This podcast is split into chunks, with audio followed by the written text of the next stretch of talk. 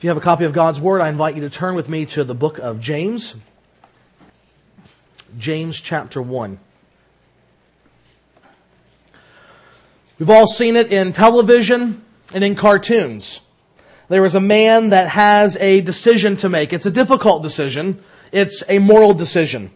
And on one side, there is the angel encouraging him the right decision to make. You know the right thing to do, the angel says.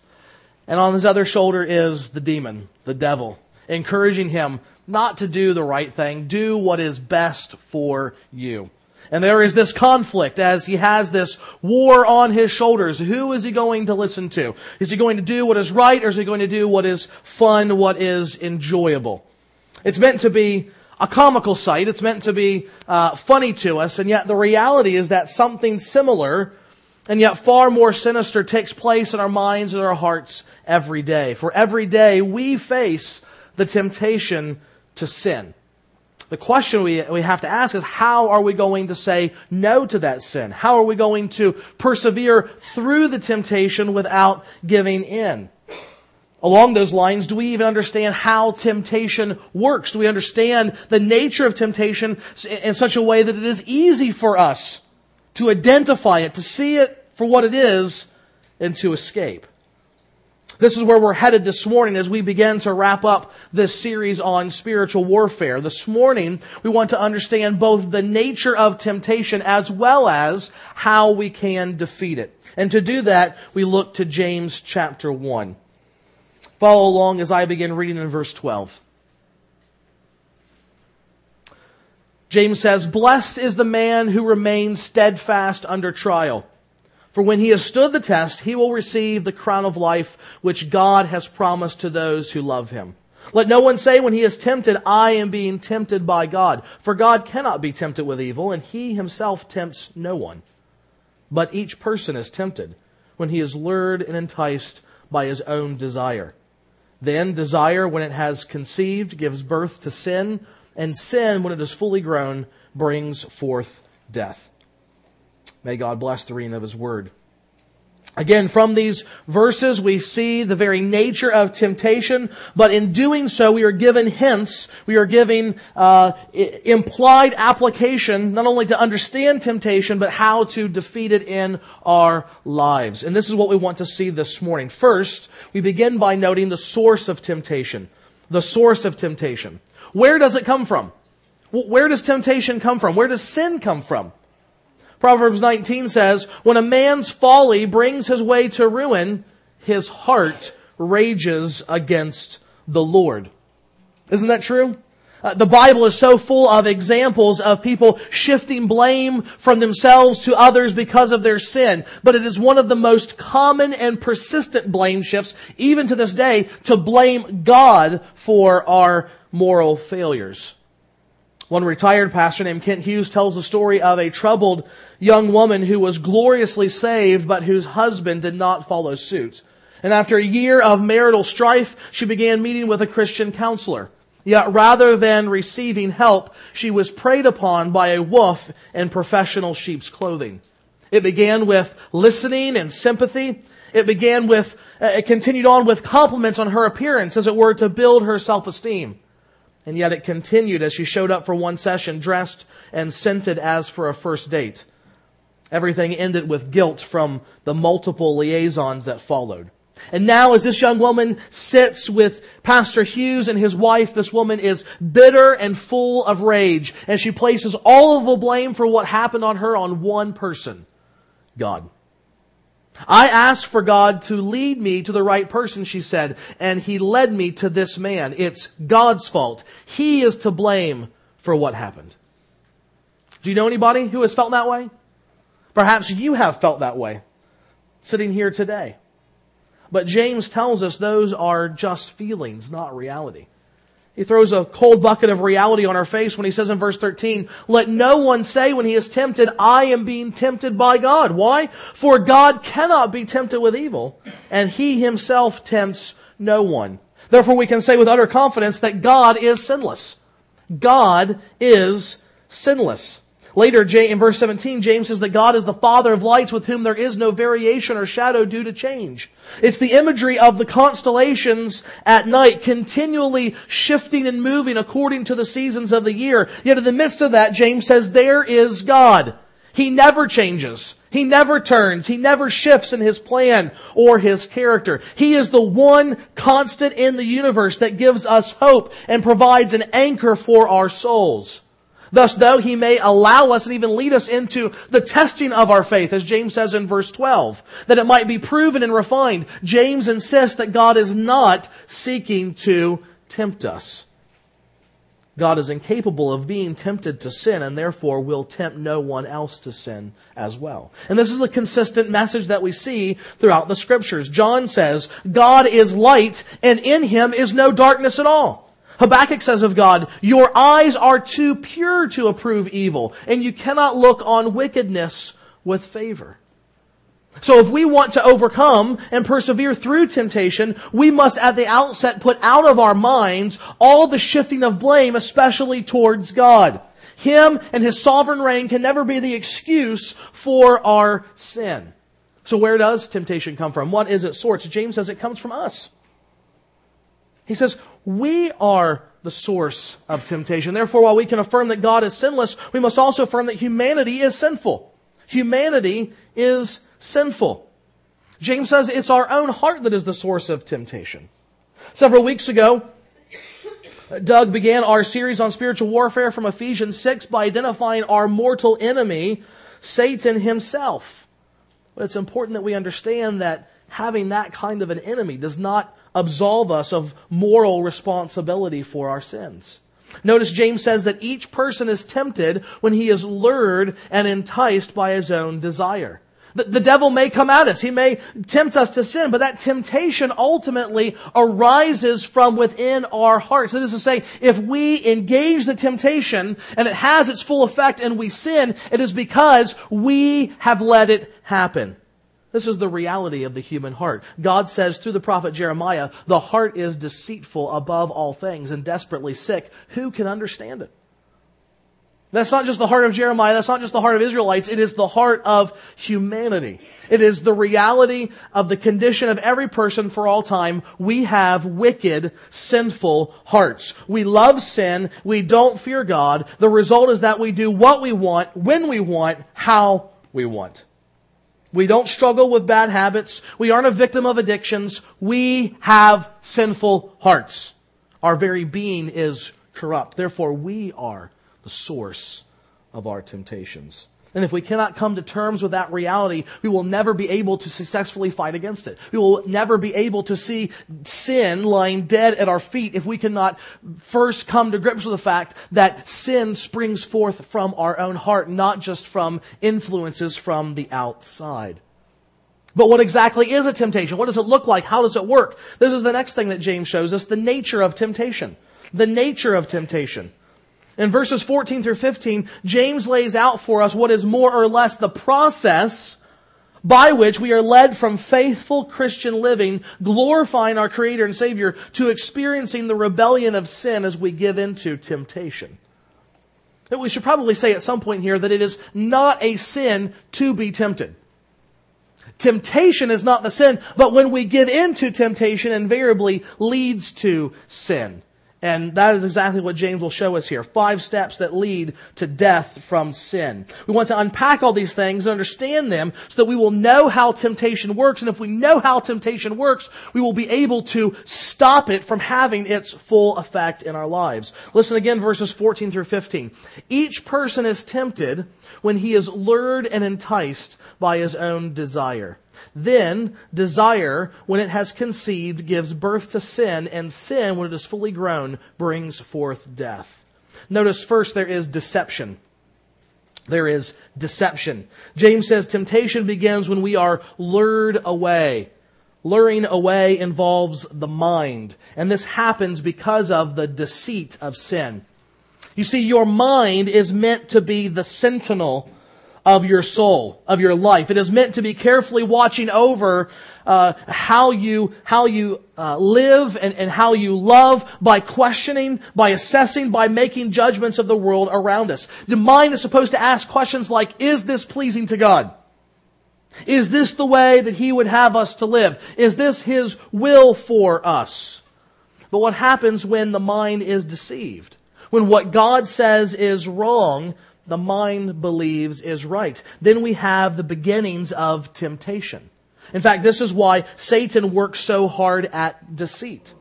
Imagine trying to, in medieval times, take the castle of a rival king, or perhaps in more modern times, uh, uh, the base of a foreign army. What would your strategy be? What would your fundamental approach be? The hardest way would just be a direct frontal assault. Just line the armies up and start marching toward the enemy. That would be the hardest thing, because all of the guards, all of the watchmen would see you coming, and they would put all of the enemy forces on high alert, and they would be ready to engage in the battle. But if you sneak up to the fortress at night with your best archers or your most skilled snipers and begin picking off one by one the, war- the watchmen or the, gu- or the guards, then they can't warn the others. And you will easily breach the wall and carry the day. Likewise, sin uses deceit to knock out the watchman of the soul, namely the mind. Sin presents itself as something beautiful and appealing, but it's only deceiving you. It's only deceiving you. And if it does, if you are deceived by sin, then that leads to, secondly, desire. Desire. Each person is tempted when he is lured and enticed by his own desire. Enticing relates to our affections. You see, if the mind determines an action is right, then the affections, how we feel, how we love, should fall in line and desire and long for and cling to what the mind has determined is good. Conversely, if the mind determines something is bad, if some act, some thought is wicked and sinful and contrary to what God wants for our lives, then that thing should be repulsive to us. It should be something that, in terms of our affections, we loathe and we hate. It should sicken us and be the last thing that we would want to pick up off the side of the road. That's how we're supposed to work as a united being. But what happens if the mind is deceived? What happens if it believes sin is good? Then we begin to desire that thing which God forbids. And that leads, thirdly, to a decision. A decision.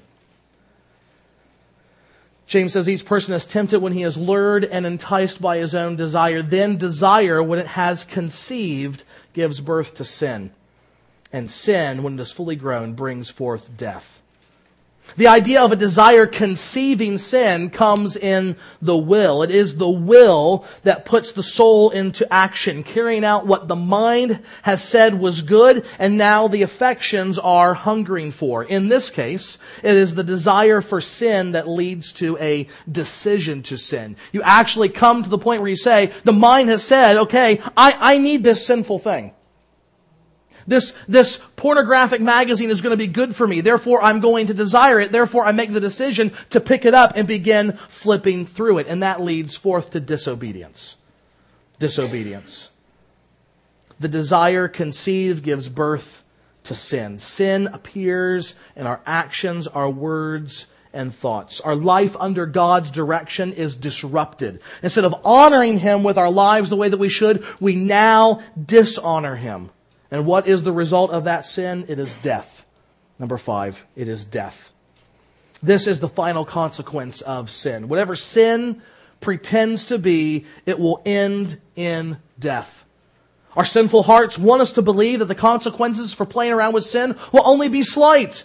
We might not get as much blessing from God as we might otherwise. We might have a smaller mansion in heaven. But sin is like a giant wedding cake that's been left to sit out for several weeks. And under the gloss and the glamour of the icing lies a giant molding pile of sugar. Once you bite into that, you will not like the taste in your mouth. In a far more sinister way, it is true with sin. It looks wonderful on the outside, but once we take and embrace, it only leads to death. It is not without good reason in biblical theology that John Owen has said, be killing sin or sin will be killing you. Because that's the result of sin, death. Holding that thought in our minds that the wages of sin is death is frankly one of the best first lines of defense when it comes against striving to not be taken in by the deceptions and the allurement of sin. To, to know from the outset, sin leads to death. That's how temptation works. This is the process that unfolds in our hearts and our minds to produce sin. But maybe it's a little bit abstract. So what I would like to do is quickly look at an example of temptation in action and, and, and walk you through these steps so you can see in reality what it looks like. Specifically, I want to look at the very first temptation humanity ever faced from Genesis three, where this truth of James is beautifully and tragically illustrated. To get the context, I'm going to begin by reading parts of chapter two. Moses writes, the Lord God formed the man of dust from the ground and breathed into his nostrils the breath of life, and the man became a living creature. And the Lord God planted a garden in Eden in the east, and there he put the man whom he had formed. And out of the ground the Lord God made to spring up every tree that is pleasant to the sight and good for food. The tree of life was in the midst of the garden, and the tree of the knowledge of good and evil. The Lord God took the man and put him in the Garden of Eden to work and to keep. And the Lord God commanded the man, saying, you may surely eat of every tree of the garden, but of the tree of the knowledge of good and evil you shall not eat. For in the day that you eat of it, you shall surely die. And the Lord God said, it is not good that man should be alone. I will make a helper fit for him. So the Lord God caused a deep sleep to fall upon the man. And while he slept, took one of his ribs and closed up its place with flesh. And the rib that the Lord God had taken from the man, he made into a woman and brought her to the man. And the man said, this at last is bone of my bones and flesh of my flesh. She shall be called woman because she was taken out of man. Therefore a man shall leave his father and his mother and hold fast to his wife, and they shall become one flesh. And the man and his wife were both naked and were not ashamed. Now the serpent was more crafty than any other beast of the field the Lord God had made. He said to the woman, did God actually say you shall not eat of any tree in the garden? And the woman said to the serpent, we may eat of the trees, the fruit of the trees in the garden. But God said, you shall not eat of the fruit of the tree that is in the midst of the garden, neither shall you touch it, lest you die. But the serpent said to the woman, you will not surely die. For God knows that when you eat of it, your eyes will be opened, and you will be like God, knowing good and evil. Notice how the temptation begins with deception, as the devil questions God's word. Serpent begins by ask, asking, did God really say? He doesn't begin with an argument of some kind, but a question. More than that, it's a suggestion. The serpent is suggesting that Eve has the mental and spiritual capacity to stand above God's word and to judge it, to determine if his word is good and right and helpful. Notice also the deception as he downplays God's goodness and magnify his magnifies his strictness, even sneaking in an exaggeration. The serpent asks, did God really say you shall not eat of any tree in the garden? That's not what God said at all. We read that they could eat from any and every tree of the garden except for one. The serpent is focusing Eve's attention on the one thing that is forbidden. He wants God to seem like a giant killjoy, one who isn't good or generous or glorious. In her response, Eve actually ratchets up the negation. She adds, do not touch it. Do not eat of that tree and not even touch it lest you die. That's not what God said. For all we know, they could have played golf or basketball or baseball with the fruit. It didn't matter. They could manhandle, they could touch it. They just couldn't eat it. But by making God's command stricter than it really was, really was, she is already buying into the deception and focusing on the negative and not the abundance of blessing that has been given to her by God. Aren't we the exact same? All the things that God has for us, all the things that he delights to let us do, and we always focus on the one thing that he has said is sin and we should not do, and we begin to crave that thing. What, whatever it is for you. The final act of the certain serpent's deception comes in the outright lie of and contradiction of God. He tells Eve, you will not surely die.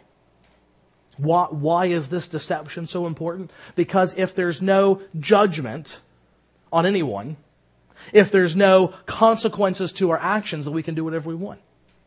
We, we need not fear reprisal. We need not fear punishment. And Eve believes the deception. And having been deceived, she now begins to desire what God has forbidden. Verse six, the woman saw that the tree was good for food, that it was a delight to the eyes, and the tree was to be desired to make one wise. God has said, don't do this, it will bring about death. But she has been deceived into believing that that's not true. And now she begins to desire this thing. She sees it as physically appealing. It's good for food. It is aesthetically pleasing. It is beautiful to the eyes. And it is mentally transforming. It is able to make her wise. After evaluating the fruit in this way, she makes her own decision. It is good. She buys into the lie. She gives into her desires and now believes her own judgment rather than God, deciding to take the fruit. As the conception of the sin gives birth to sin, she disobeys. Moses writes, she took of its fruit and ate, and she gave also some to her husband who was with her, and he ate. Then the eyes of both were opened, and they knew that they were naked, and they sewed fig leaves together and made themselves loincloths. And they heard the sound of the Lord God walking in the garden in the cool of the day. And the man and his wife hid themselves from the presence of the Lord God among the trees of the garden. Why did they hide?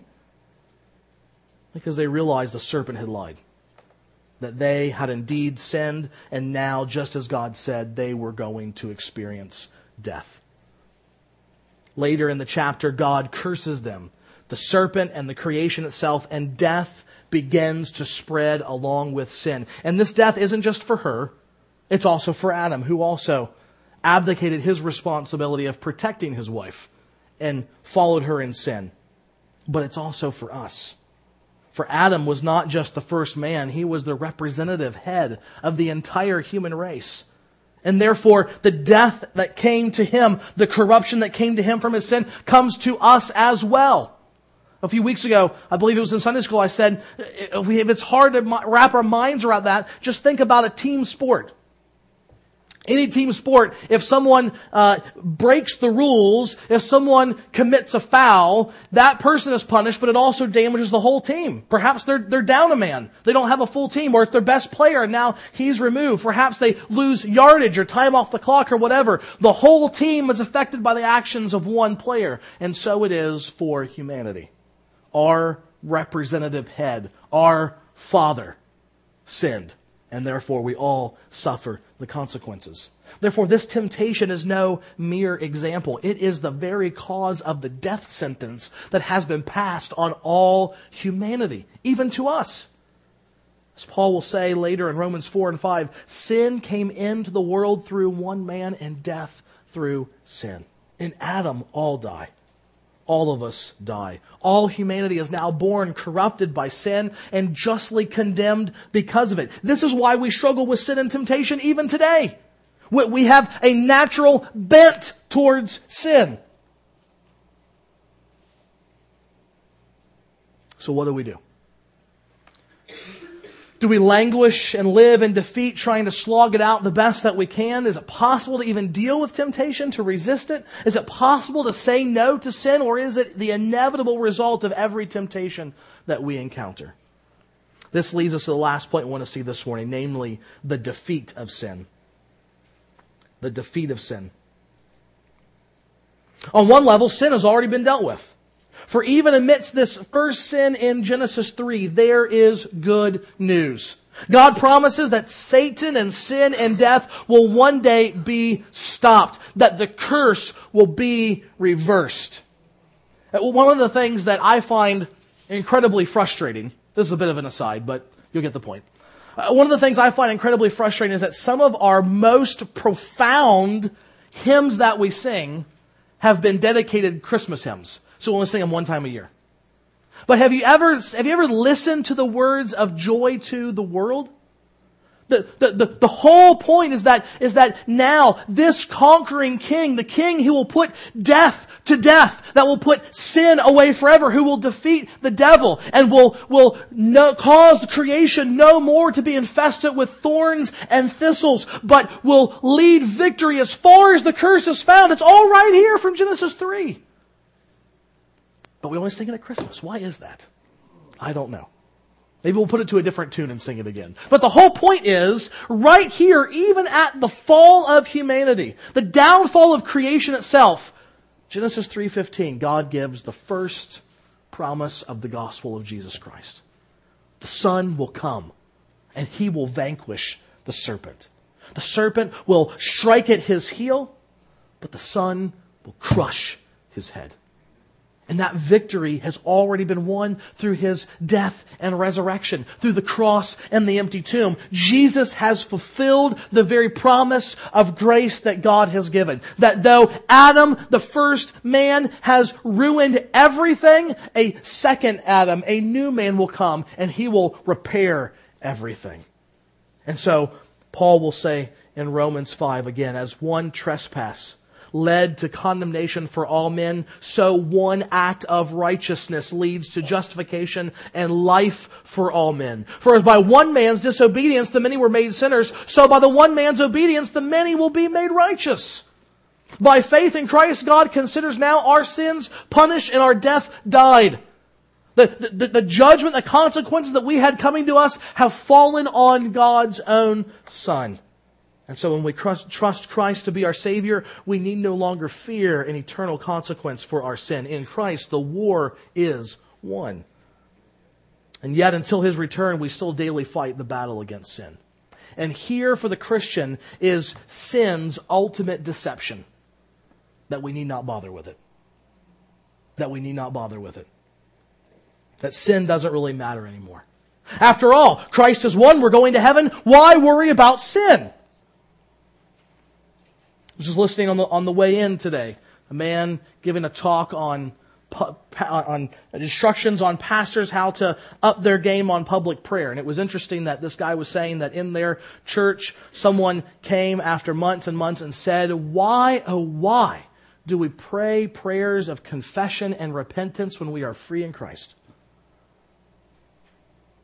And I fear that that mindset permeates much of evangelical Christianity. Why do we even worry about sin when we have been forgiven? Why do we take it so seriously? Well, at least two reasons. First of all, because Hebrews tells us that we must strive for the holiness without which no one will see the Lord. That is not Christ's imputed holiness. That is not the righteousness that is considered ours. This is our holiness. Does, does that mean that we're saved by works? No. We are saved by faith in Christ alone, apart from anything that we do. However, if we have been truly saved, then it will be evident by the fruit of holiness in our life.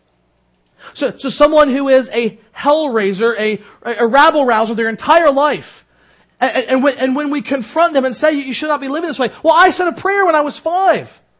So what? You said some words. Where is the fruit of righteousness in your life? Where is the evidence of transformation? Do not, do not bank your assurance on a prayer that was said when you were a child. There is to be a living faith that springs forth from us as God's people. We should be striving for holiness because our heavenly Father is holy and we desire to be like Him. That leads to the second point. As God's people, why would we ever want to live contrary to His ways? We want to say no to temptation and live without sin as much as possible in this life. And yet, when we do come, God is willing to allow the relationship, the fellowship between us to be restored and renewed and deepened as we confess our sin and by His grace repent and turn away never to sin again. This is why sin and temptation are still serious for the believer. In fact, it is more serious for us as Christians than it is for, for those outside the body of Christ. So what should we do? How can we practically work to defeat and overcome temptation to kill sin in our lives? Three things. First of all, we should guard our minds. Guard your mind. If the mind is the watchman of the city and the soul, we want him to be well armed. That goes back to what we saw last week in Romans twelve, one and two. In order to live transformed lives, we must have a transformed mind. The way that we think about God, the world, and sin and how we should live needs to be corrected and changed by reading and meditating on God's Word. Let me give you six practical things that you can do in an effort to guard your mind. Number one, Remember and believe the promises of God in the Scriptures. Remember and believe the promises of God in the Scriptures. Read and believe His promises of help and blessing to those who fear Him and love Him. Store them up in your mind. Memorize them so that in the moment of temptation, they are there. Can, can, can you imagine firefighters rolling up to a blazing inferno only to find no water in the hydrants? Yeah, we forgot to fill them last week. Oh well. I, I don't think that would fly. Especially if it was my house, right? I, I, I've said before, can you imagine the Holy Spirit operating in our minds? In our lives. He sees temptation coming. He knows it is one to which we are especially vulnerable, and He immediately springs into action. He goes to throw open the armory of our soul, to pull out some promise of God to put in our hands that we might wield it like a sword against sin. What is He going to find?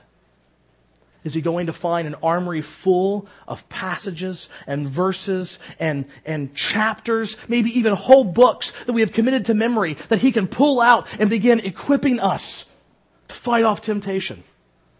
Or is He going to find Genesis one one and John three sixteen? Words of God, but not necessarily very effective in the moment of temptation. What is the Spirit using? He, he doesn't just ran, you understand that the Spirit is God, but He does not just randomly put thoughts in your mind. He uses the Word of God, which you have already read and stored up in your mind, to fight off temptation. Therefore, therefore, let us seek not simply to master the Bible, but to be mastered by it, to fill our minds and hearts up with it, that we will be ready to have a sure defense against sin and temptation when it comes. Secondly, remember and believe that we have a righteous standing in Christ. Remember and believe that we have a righteous standing in Christ. This is fighting sin with the power of the gospel. And it comes on the front end as well as the back end of temptation. On the front end, we remember that our eternal standing with God isn't about what we do. It's about what Christ has already done. So we are not striving for holiness in order to be made right with God. We've already been made right with God. But on the back end, when we have gone through temptation and we have failed, and, and it's given birth to sin in our life, the temptation there for us is to despair, to, to be to be overcome with guilt, thinking there's no way that God will ever forgive me and take me back. But the promise is already there. What we deserve has already been given to Christ. He has bore the wrath for us. Therefore, He stands as the sufficient Savior even for our current sins. Third, remember and believe that sin is no longer our master. Remember and believe that sin is no longer our master. Like a slave whose chains have been unshackled for the last time. Like a prisoner whose life sentence has been revoked and he steps out into freedom. Like a dead man walking out of a tomb with fresh air in his lungs and warm blood coursing through his veins. God has made us spiritually alive in Christ. And in part that means freedom from the bondage to sin. Sin no longer has any power over us because the very Spirit of the living God resides within us. Paul gives us a promise in Galatians. If we will walk by that Spirit, then we will not gratify the lusts of the flesh. We will not give in to temptation. Sin will not be birthed in our lives. So when temptation is staring you in the face, sin is calling to you, saying, you, you know that you want me. You know that you can't resist. You can say back, yes, I can resist. Yes, I can say no, because I am alive in Christ, and you are no longer my master. Four, remember and believe that our life is hidden with God in Christ and not the things of this world. Remember and believe that our life is hidden with Christ, is hidden with God in Christ and not in the things of this world. If we are part of God's people, then we belong to the new creation that He is bringing about. The chaotic, rebellious, self-centered mindset that pervades our culture is not who we are anymore. That's not where our identity is found. We're, we're, we're not just part of the culture in which we live and swim. So the Apostle Paul command, or, uh, John commands us in First John two, do not love the world or the things of the world. If anyone loves the world, the love of the Father is not in him. For all that is in the world, the desires of the flesh, the desires of the eyes, the pride and possessions, it's not from the Father, but it's from the world. And the world is passing away along with its desires. But whoever does the will of God abides forever. This is not saying do not enjoy God's good gifts in this world. It is not saying do not enjoy food and drink and family and marriage and recreation, but it is saying don't make those things ultimate things. Do not become so captivated and in love with those things that that is what you live for, that that is what determines your priorities, that that is the focus of your life. Many of those things will go away in the new creation. So why would we invest so much in them now? Remind yourself there is a higher throne, a more glorious future, a more perfect king to whom you owe an allegiance. Settle for nothing less. Fifth, remember to give and receive exhortations to godliness. Remember to give and receive exhortations to godliness. Killing sin and growing in holiness is a community project. You must surround yourself with people who will love you enough to help you see your sin and positively speak God's word into your life as an encouragement to godliness. This is not just saying, you should work on that, you should work on that, you should work on that. It is also saying, think about this promise that I read this morning. Isn't that amazing? Isn't that encouraging? Isn't that helpful to us as we seek to live in the day in which we, we live and find ourselves? Someone recently asked about, about serving in the church, and I said, yes, there, there are many places, but this is the most foundational way we are meant to serve one another, by speaking God's word into one another's lives. We live in obedience to passages like Hebrews three. Take care, brothers and sisters, lest there be in any of you an evil, unbelieving heart, leading you to fall away from the living God. But exhort one another every day, as long as it is called today, that none may be hardened by the deceitfulness of sin. Finally, remember and meditate on the utter sinfulness of sin, the foolish repugnancy of rebellion against God. Remember and meditate on the utter sinfulness of sin, the foolish repugnancy of rebellion against God. The world will glamorize sin, your friends will delight in sin, your family will excuse sin. Do not buy the lie. Do not give in to the temptation. Remember what sin really is. Something so heinous, so vile and foul that it cost the death of God's own Son and the spilling of His blood to wash it away. Those are six things Six things that you can do to guard your mind, the watchman of your soul. But in your fight against temptation and sin, don't stop there. Secondly, guard your heart. Guard your heart.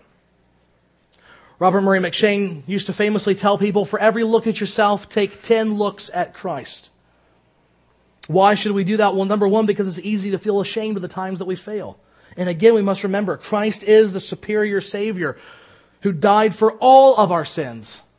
But more than that, it is His glory, His captivating glory and soul-satisfying beauty that will draw our affections away from sin. So go again and again to the Bible seeking to gaze at that glory, the glory of Christ, until it burns into our very souls. Do you remember when Moses beheld just the, the kind of passing goodness of God, and He came down and His face was beaming in radiance, and it freaked everyone out, and they said, you've got to put the veil on, you've got to put the veil on. And the only time that he could take the veil off is when he went into the tent of meeting to speak to God. Paul says, likewise, for we who behold the glory of God in the face of Jesus Christ, when we continually look upon that beautiful face, we will also be changed. With unveiled face, we all are beholding the glory of the Lord and are being transformed into the same image of one degree of glory to the other. Second Corinthians three eighteen. Guard your affections, your loves, your desires. Guard your heart by going and looking and asking God to show you the superior beauty of Christ. Finally, perhaps the most practical of the practicals, flee temptation. Flee from temptation. Run from it. This in part means knowing your own weakness. Although every temptation is common to man, it's not as if you're the only person who's ever struggled with this. There are some things that will tempt you more than they will tempt others. You need to know what those things are. And even though someone else may be at complete liberty and freedom to go and be with a certain group of people and watch certain films and read certain books and engage in certain activities, you've got to know, I can't do that.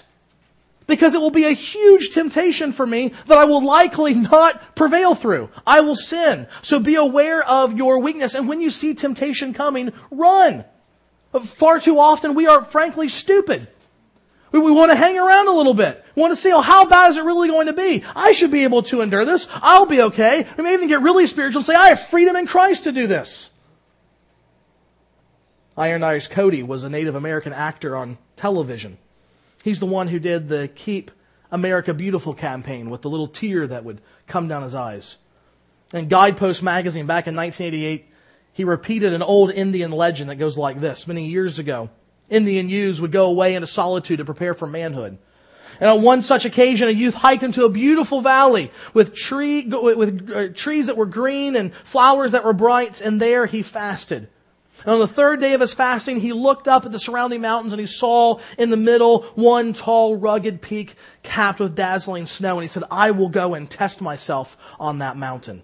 So he put on his buffalo hide shirt. He threw his blanket over his shoulders and set off to climb the peak. And when he reached the top, he stood at the very rim of the world. He could see forever and his heart swelled with pride. But then he began to hear a rustling at his feet. And he looked down and he saw a snake. Before he can move, the snake began to speak. It said, I am about to die. It is too cold for me up here, and I am freezing. There is no food, and I am starving. Please put me under your shirt and take me down to the valley. The youth said, no. I, I, I know you're kind. You are a rattlesnake. If I pick you up, you will bite me, and the bite will kill me. Not so, said the snake. I will treat you differently. If you do this for me, you will be special. I will not harm you. The youth resisted for a while, but this was a very persuasive snake with beautiful markings. And eventually the youth relented. He tucked it under his shirt and carried it down to the valley. There he laid it gently on the grass when suddenly, without warning, the snake coiled, rattled, leapt, and bit him on the leg. As the young man fell down, feeling already the venom coursing through his veins, he pleaded, but you promised. To which the snake replied, you knew what I was when you picked me up. You know what sin is. You know what temptation is. Why play with it? Why hang around? Why go to those same places with those same friends, engage in those same activities? You know what is coming. Run! Flee! Like the example of Joseph, if you have to, leaving all of your clothes behind, get up and run away from sin and temptation. I end with a final quote from John Owen, one that draws us back to the very heart and soul of our war against temptation and sin. Here's what he says. Set faith at work on Christ for the killing of your sin. His blood is the great sovereign remedy for sin-sick souls. Live in this and you will die a conqueror. Yes, you will. Through the good providence of God, live to see your lust dead at your feet. Father, it is in the name of Christ that we come, praying that this would be so true of us.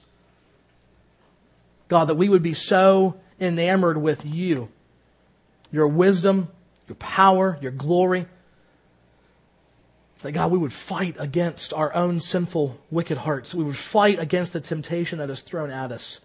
That we would find sin repugnant and you far more glorious. And yet, Father, we know that we will fail.